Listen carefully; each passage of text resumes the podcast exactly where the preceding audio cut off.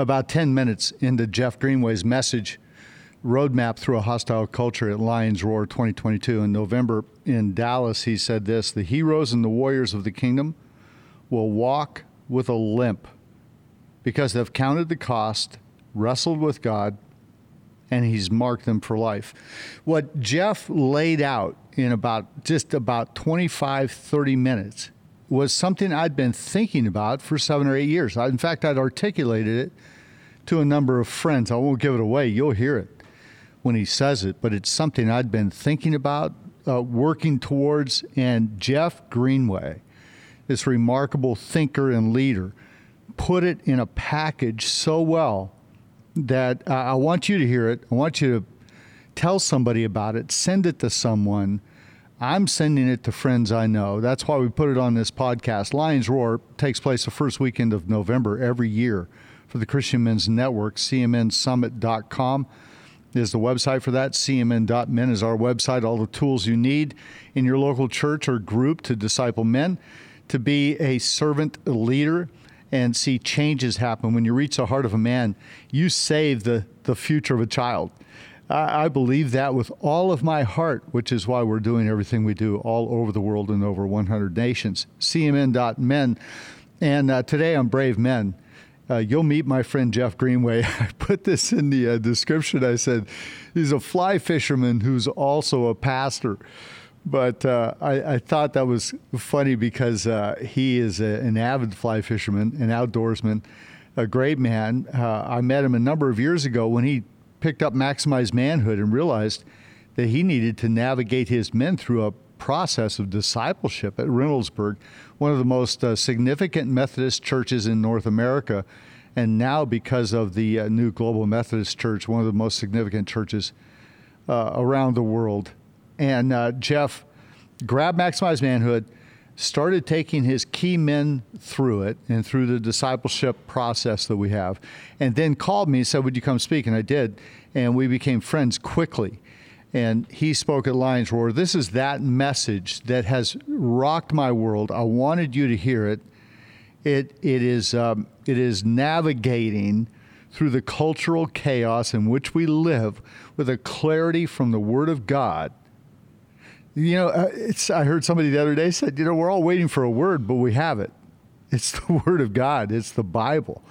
And he uses that, uses uh, cultural trends and everything else, overlays that but uses the, the fulcrum and the, the context of the Word of God to bring us to where we are today and what the future of the church is. What is it?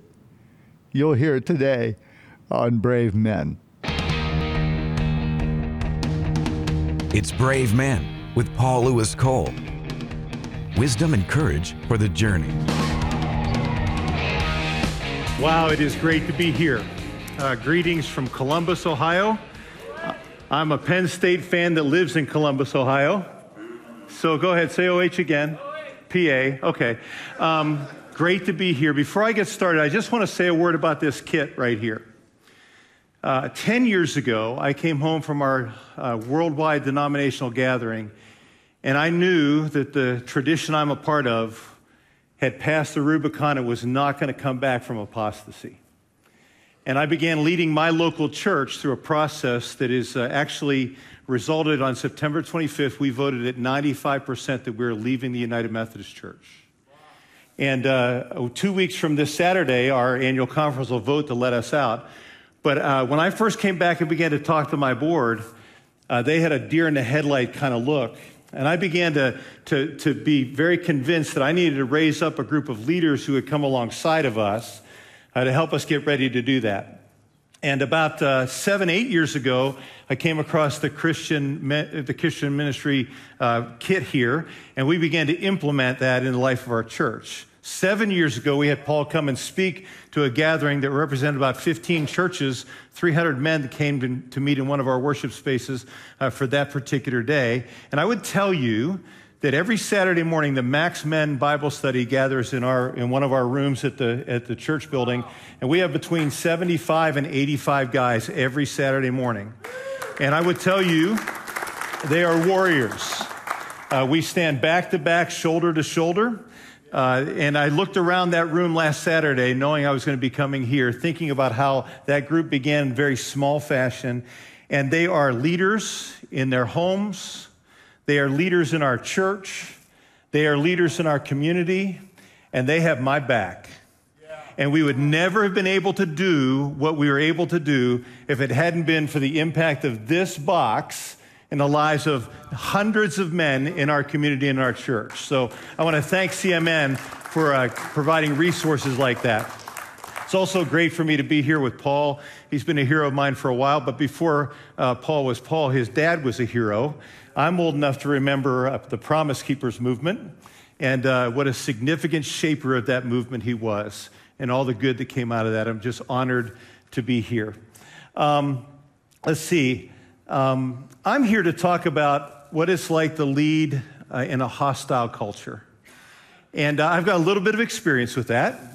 Uh, and uh, and uh, as well as not only generally speaking, but it's really difficult when a church culture becomes hostile to historic Christianity.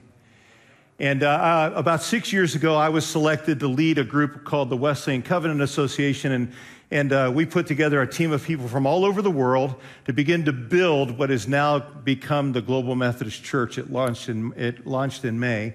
And uh, early on, we recognized that we were the last, United Methodists are the last of the main lines to fall to the heresy of our day.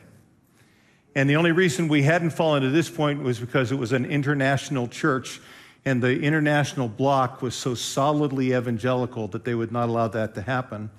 But uh, when those who were responsible for the Methodist movement decided they weren't going to they weren't going to enforce our agreed upon covenant any longer, it became unenforceable, ungovernable, and the thing began to unravel at the seams. So we formed this body to begin to build something new.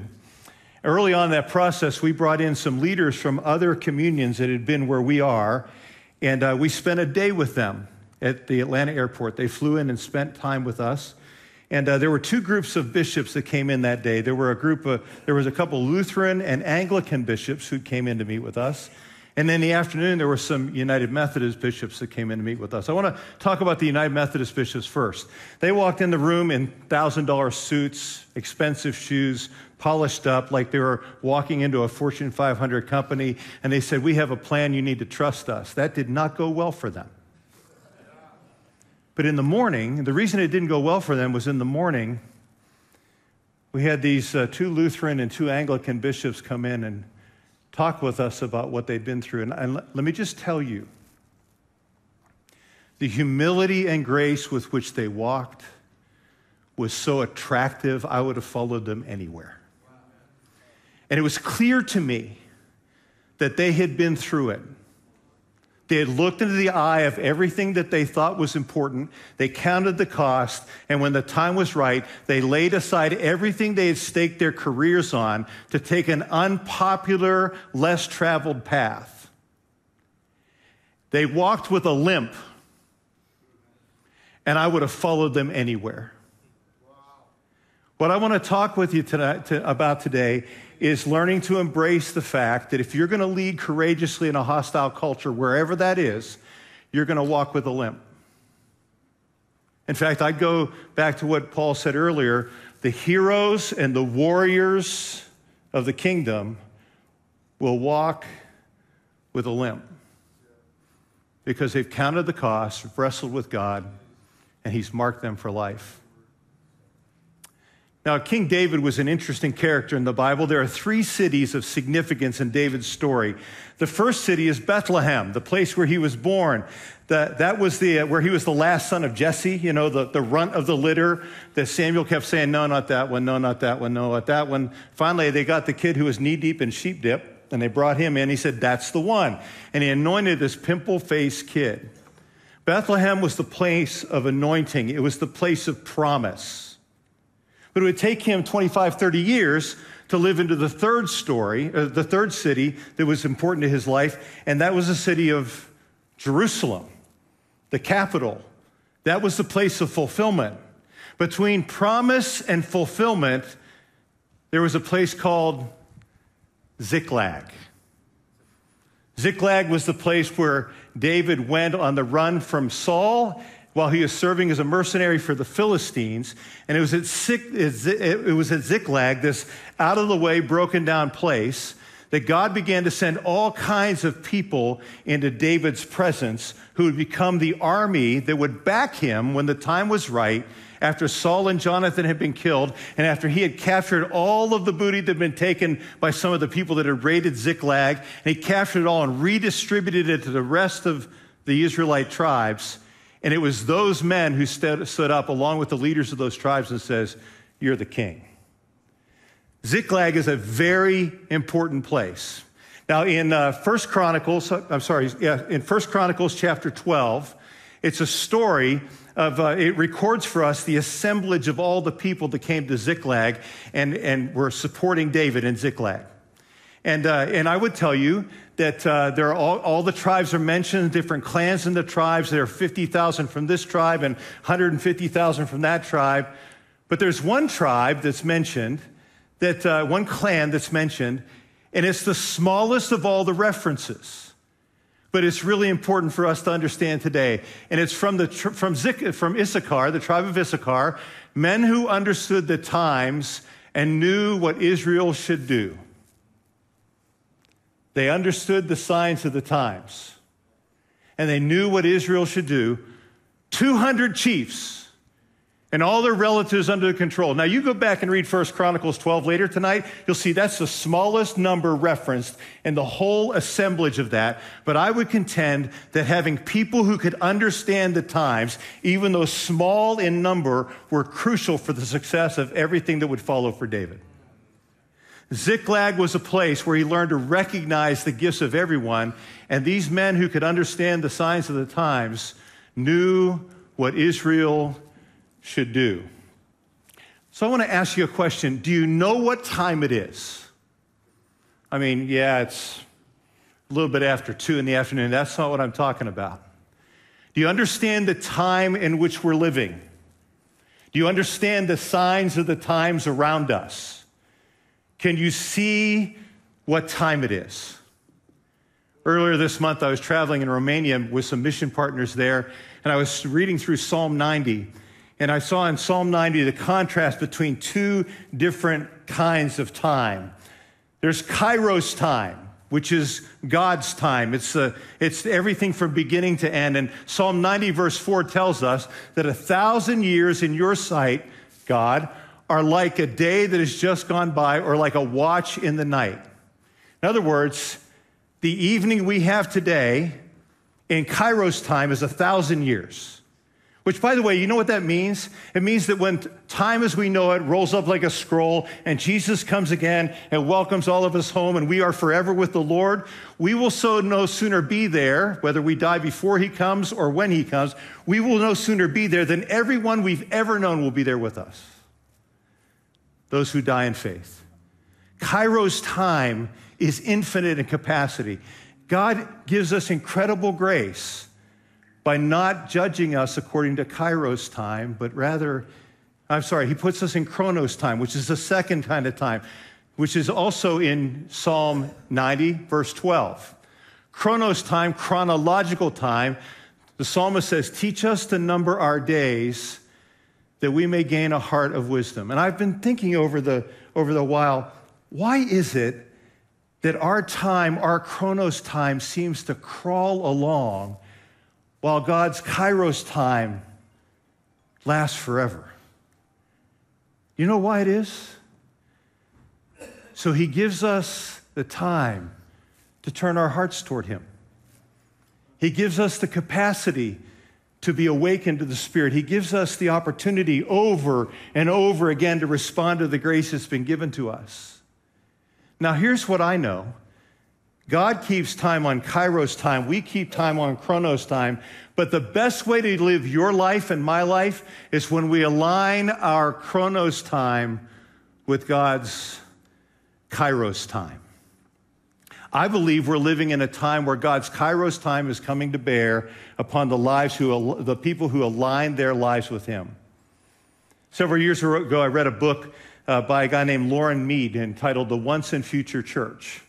And he chronicled in that book four distinct periods of Christian history that I want to share with you today because I believe we're living at a very significant point in history. We're living at a, a crack in history that is an incredible opportunity for men of, men of Issachar who understand the signs of the times. So, the first era he talks about is the apostolic era. This is the era that existed from the, from the crucifixion of Jesus, crucifixion, death, and resurrection of Jesus until 315 AD. This is the period of the New Testament. And if you take a look at that diagram, you'll notice there's all kinds of little circles. That represents all the different sects that were available or were operative in the Roman Empire. And one of them has a cross in it. That's a reminder to us that in the apostolic era, the era of the New Testament church, Christianity was a minority sect in a pagan culture. There were two groups of people that were dead set against the successful movement of the church.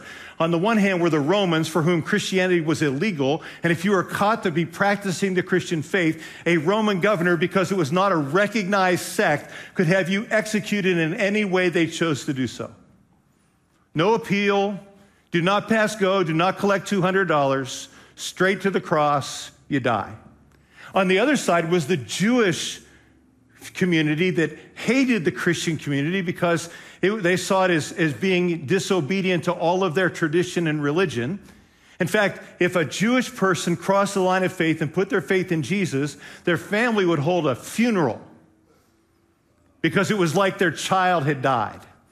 Now, I want you to note in this apostolic era, the spiritual gifts are operative. The decision to follow Jesus was a before and after moment. One day you were one, one moment you were one way, another way, another moment you were a different way. You, your life was transformed. This is the church we read about in the New Testament. I can remember for a good portion of my adult life, I've been praying, oh God, do that again. I'd like to see, I'd like to see you do that again. Wouldn't you like to see God do that again? But here's what happened the Christian faith flourished during those first 300 years. Flourished to the point that by the time we get to 315, it's now a growing movement. And in 315, the second era, is when Constantine's mother, Helena, convinced him that Christians shouldn't be executed for everything some historians would tell you that's when Constantine was baptized. I happen to believe that happened a little bit later. It was the influence of his Christian mother, but he legalized Christianity. And over the next 60 years, Christianity took the Roman world by storm, so that by the time we get to 375 AD, the emperor's name is Theodosia, which means God knower. And from that point on, the church and the state acted as one. That's why it's called the Holy Roman Empire. Church and state function together. So the church determined the morals of the state, and the state was influenced by the church. Now, I need to tell you, the next, though, 1300, 1400 years did not have some of our finest hours in it. Crusades, not our finest hour. But the, the working of the church and the state functioning together had an incredible cultural influence on the formation of the Western world. I live in Ohio now. I grew up in Western Pennsylvania. If you go in any county seat in either one of the states I've spent the majority of my life in, you go into the county seat, and on the square of the county seat, you'll see a courthouse on one end of the city square. What's on the other end?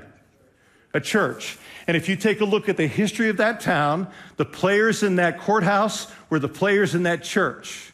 And the players in that church were the players in that courthouse. Some of us are old enough to remember blue laws, where the church determined that you weren't allowed to have business on Sunday, all kinds of things. There were all kinds of residual evidence of this. But here's the problem when you're in the apostolic era, following Jesus is before and after moment. When all of a sudden you're in a Christendom era, conversion is not necessary because you're born into a Christian culture. So, how do you mark the journey from cradle to grave in a culture that says you're born Christian? Well, you sacramentalize it. That's why in the Catholic tradition there are seven sacraments. It marks a person's journey from cradle to grave. You know, there's baptism, and then there's confession, and then there's confirmation, and then there's the sacrament of communion, and then you get a choice. You can marry a person in Christian marriage, or you can marry the church in ordination. And then you live your life out until you get oil on your head when you die, last rites, extreme unction, and you die in a state of grace. The challenge with that is the priest became the distributors of grace, which was ripe for all kinds of corruption. And there really was no transformation of the person from before Christ to in Christ. They were just born into a Christian culture, which meant that religion became the order of the day. So the Christendom era that some people yearn to get back to is a period of religion, not relationship in which the church sold out the mission of Jesus for the power of the institution. And so, what happens during, well, uh, let me just tell you, I've learned over the years that institutions, you know what they do? They exist to protect themselves. And when an institution feels that it's being threatened, those responsible to be the custodians of that institution will break whatever rule they need to, even their core ethos, to wipe out the threat. Institutional Christianity has hurt apostolic Christianity. So, after about 1,400 years of the church and state functioning together with an unholy dance, in the 1700s, another era was birthed. This was the Enlightenment era. This is the time of the Industrial Revolution, the age of reason, the increase of the scientific method, and because the Christian experience from the Christendom era did not result in authentic life change, but rather anointing people, inoculating them against a real life changing experience of Jesus. Those who were of a scientific mind became incredibly skeptical of anything they couldn't prove in a petri dish or by a mathematical equation. And all of a sudden, you have all kinds of people beginning to cast the shadow of the doubt on whether the scriptures are true because they're not always seeing the results of that being lived out around them. Now, I'm not saying there weren't authentic Christians during the Christendom era. I'm just saying that was not the way people came to faith. They were born and sacramentalized into the faith, but they didn't cross the line of faith and surrender their hearts to Jesus. Now, I would note that during the 1700s, there were several great revival movements that took place. One of them is the Methodist movement. I'm a part of that. That's the, the cradle, uh, that's the, the fireplace in which my experience of faith was birthed. But I would tell you, the institution and the scientific or cultural community fought against those movements tooth and nail because they were threatened by something that was experiential and not just logical or religious. It's not lost on me that the United States was birthed during the Enlightenment era. And one of the things we're known for is the separation of church and state. And sometimes the way the church has tried to deal with that is to go back to a Christendom era where we have influence over the political square because we've elected the right people into, this, into space. That's, that's playing a different game than Jesus wants us to play. Now, in the 1970s, or a little before, a little bit after, things began to change again. They began to change because, uh, because the rise of secular humanism, the antagonism toward authentic Christian faith, uh, an open rebellion against anything that was holy. And I would contend to you, and so would Loren Mead, that we're now living in a postmodern, pre Christian era again. And if you look at that, what does it look like? It doesn't look like the Enlightenment era. It doesn't look like the Christendom era. What does it look like? We're once again in the place where we're becoming a minority sect in a prevailingly pagan culture. Which you know what that means? God has us right where He wants us. See, he's, he's stripping away all of this other stuff. He's stripping away all of the, not, we learn from history, but he's stripping away a spirit of religion. He's stripping away uh, a, skeptical view. And he's, once again, in the last 50 years or so, it's almost like God has pulled back the curtain of Scripture and allowed us to rediscover some things.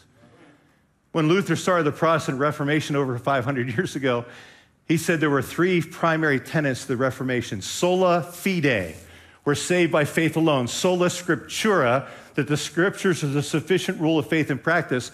But the last one was the priesthood of all believers. Luther never quite got there. It wasn't until the Azusa Street revival and some other great movements of God in which the Spirit has begun to pour out on all flesh again in a way that people are actually open to it that God has pulled back the curtain and has allowed the spiritual gifts to be seen and operative again. And what's happening is just like in the apostolic era, conversion is becoming a before and after moment which is evidenced by the presence of the Spirit of God, which is evidenced by life change, which is not about a spirit of religion and controlling of an institution, but rather it's more movemental. It's intended to change the human heart, which then in turn changes a life, which then in turn changes a family, which then in turn changes a culture. It's not about an institution, it's about a movement of God. Do you understand what time it is? We're living in a new apostolic era. Make hay while the sun is high, friends, because the time is right. We're living in a postmodern, pre Christian world, and the future will not be found in institutional church, which is crumbling, by the way, under its own inability to understand transcendent truth.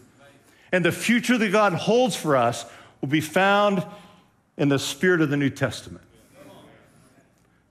So I want to just, in these few moments I have left, I just want to share with you a roadmap for how you as a man can lead your family and your church through a hostile culture in the time in which we live. The first one is this think movement, not institution. Think movementally. This isn't about the name on the front of a building. This is about the character and the heart of the people inside of the building. This is about something bigger than preserving a brand. This is about tapping back into what the Spirit of God is doing in our world today. Think movement, not institutions. Once again, institutions exist to preserve themselves. And that is antithetical what Jesus said. Jesus said, if anyone would come after me, you must deny yourself, take up your cross, and follow me.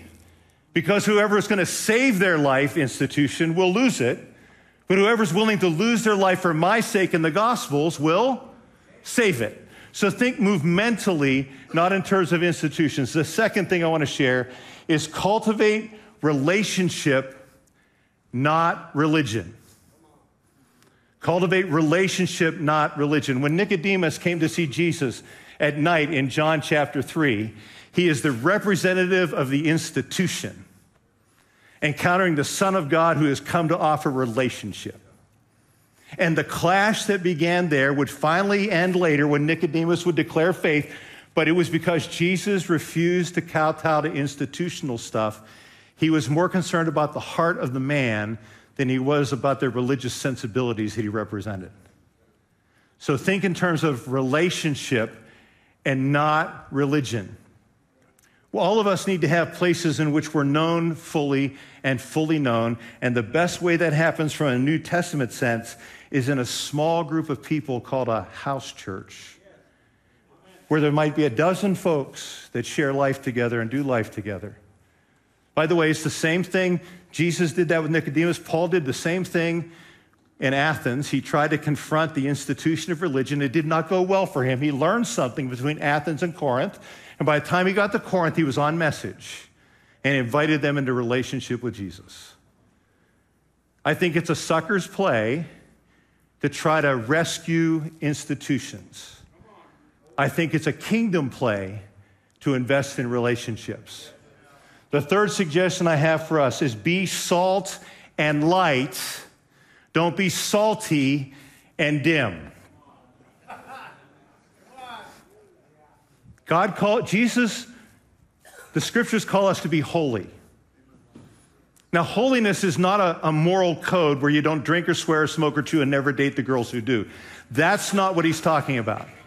He's talking about allowing the Spirit of God to shape our character in such a way that our, at the grace of God leaks out in every area of our lives. You know, we need to be continually filled with the Holy Spirit. You know why? Because we leak. At least we should. And when we leak, we grow other people. Now, I'm not talking about toxic perfectionism here, which, by the way, is impossible to attain to begin with because the world around us does not need a group of people who say they believe in Jesus, but don't live any differently than the world around them. We need to be as distinctive as salt and light, not salty or dim. So let your light so shine before people that they'll see your good works, Doug, Doug and they'll give glory to your Father who's in heaven, and they'll be drawn to him. To live a life that's so attractive, so distinctively different, that somebody would come up to you and say, Can you give me the reason you live this way? And as Peter says, always be ready to give an accounting for the hope that you have, but do so with gentleness and respect. The next suggestion I have is holiness, not carnal. In Paul's letters, he talks about three different kinds of man. He talks about the natural man, which is the way we're born, dead in sin, with a heart that's not toward anything related to God. And then he talks about the spiritual man, which is who we become when we place our faith in the life, death, and resurrection of Jesus. But then he talks about the carnal man. And I would just tell you one of the evidences of Christendom and the Enlightenment is carnality among Christians. A carnal person is a person who's placed their faith in Jesus, but they've not surrendered to Jesus as Lord. So they don't look any different than the people around them because they still live the life they used to live. Walk away from that. Live a holy kind of life. Live holiness, not carnality. Holiness, not carnality. The next suggestion I have is you got to lock arms with other people. You can't do this alone. I already told you about my band of brothers that meets with me every Saturday morning. I thank God for them. But let me tell you the coolest thing that's happened among those guys. They are now breaking up in groups of four. We call them bands. And those four, those groups of four are doing life on life, high accountability. Nothing is held back in that conversation in which they're bringing the very best out of one another and they're, they're helping each other be formed into the likeness of Jesus. They are not playing games. They are being transformed and they lock their arms like Ecclesiastes 4 says, you know, back to back, shoulder to shoulder, you know, defending one another. Another suggestion I have for you is get good at showing honor. Show honor. I would tell you that the, it doesn't do you any good to do it in your church if you're not going to do it in your house. Ephesians 5 tells us that we should submit to one another out of reverence for Christ. I love reading that passage at, in, at weddings because, you know, the dude's feeling pretty good about that. Submit, you know, wives submit to your husbands and everything as to the Lord, yada, yada, yada. Dude's saying, yep, told you, it's in there. You're supposed to do everything I tell you to do. Listen to me. And I say, hey, you're feeling pretty good about this, but listen what comes up next. Husbands, love your wives as what? Christ loved the church. What did Jesus do for the church? Oh, he died for the church. Oh, you mean, and I'm not just talking about physical death. I'm talking about dying to agenda. I'm talking about dying to power. I'm talking about dying to the need to be right all the time. I'm talking about dying to, to crushing her spirit and helping her live in such a way that she flourishes to be the person God had in mind when she first thought of creating her. I love the story of the creation in Genesis chapter 2. You know, there's nobody for the guy to spend his life with. So God says, causes a deep sleep to fall upon the man, and takes one of his ribs and closes up its place with flesh, and he fashions that rib into a woman, and he, she bring, he brings her to the man, and the dude says, Wow, man. No, that's not what he said. he said, This at last is bone of my bones and flesh of my flesh. She will be called woman, for she was taken out of man. And for this reason, a man will leave his father and mother and be joined to his wife, and the two will become one flesh. I want you to note something about that passage. Woman was not taken from man's foot so she could be trampled over by him. And she was not taken from man's head so she could lord herself over him. She was taken from man's side so that she could walk beside him, and from under his arm so she could be protected by him, and from next to his heart so that she'd always been revered and loved by him. That's how you show honor, is remembering what she was created for and celebrating that. And if you can do that with your wife, then it really becomes a lot easier not to exasperate your children, but set them an example of faith and conduct. I'm 62 years old. My kids are 38, 36, and 35. I've, there have been times in the last several years where I've come to realize that there were places I misstepped and misspoke and mishandled things when they were younger. And in their adult lives, I call them up and say, Hey, do you remember when? And most of the time they do. And I say, I just need to tell you I was wrong. I'm so sorry.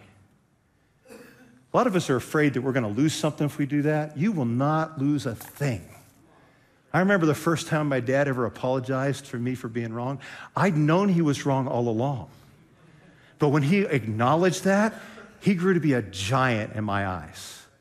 Honor, show honor in your home. And finally, Align your God's chronos time with your kairos time. You were put on the planet for such a time as this. My prayer is that God will teach us to number our days and give us a heart for what is right. And as He does, that with a limp. Walk with a limp. Let's stand for prayer together.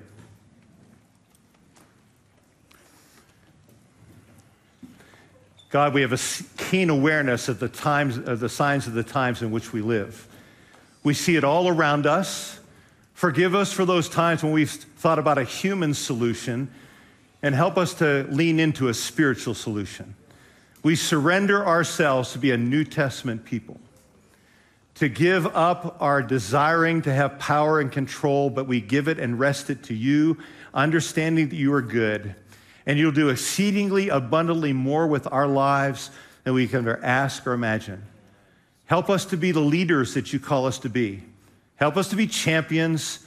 Help us to be warriors. But as we do so, help us to walk with a limp so no one will ever be confused from who the power comes. We ask in the name of the Father and of the Son and of the Holy Spirit. Amen. You've been listening to Jeff Greenway on the Brave Men podcast. Jeff Greenway is a former president of Asbury Theological Seminary, now the pastor of Reynoldsburg Methodist Church in uh, Columbus, Ohio area, and also one of the founders of the Global Methodist Movement, the Wesleyan Movement, and, and a thought leader around the world, a, a man that thousands and I mean that in that larger number. I don't mean that's not parenthetical or evangelistic. Thousands of leaders around the world look to him for leadership, and you've just been able to spend some time with him, listen to him. CMN.men is our website. All the tools you need for discipling men, growing strong men, to uh, carry out the message that, that Dr. Greenway just articulated. We are pre Christian, guys. We are, this is it. This is, I believe, the greatest churches have not yet been built. I believe some of the greatest moves of God are about to happen. We're seeing it in different parts of the world. Where I live in the United States, we see it in, in small pockets. But I believe the book of Acts is true. When God wrote through the heart of a man, in the last days, God says, I will pour out my spirit on everyone. Man, I'm and that's where I live. That's where we live at Christian Men's Network. Thanks for being with us. Thanks for being a friend. Thank you to those who are partners with us on a monthly basis, on a regular basis, and uh, make this possible. CMN.men is the website. God bless you. Remember, hope is alive. Hope has a name. Hope's name is Jesus. You've just experienced Brave Men with Paul Louis Cole. Paul is president of the Christian Men's Network. Connect with Paul at cmn.men or write to him at paul at cmn.men.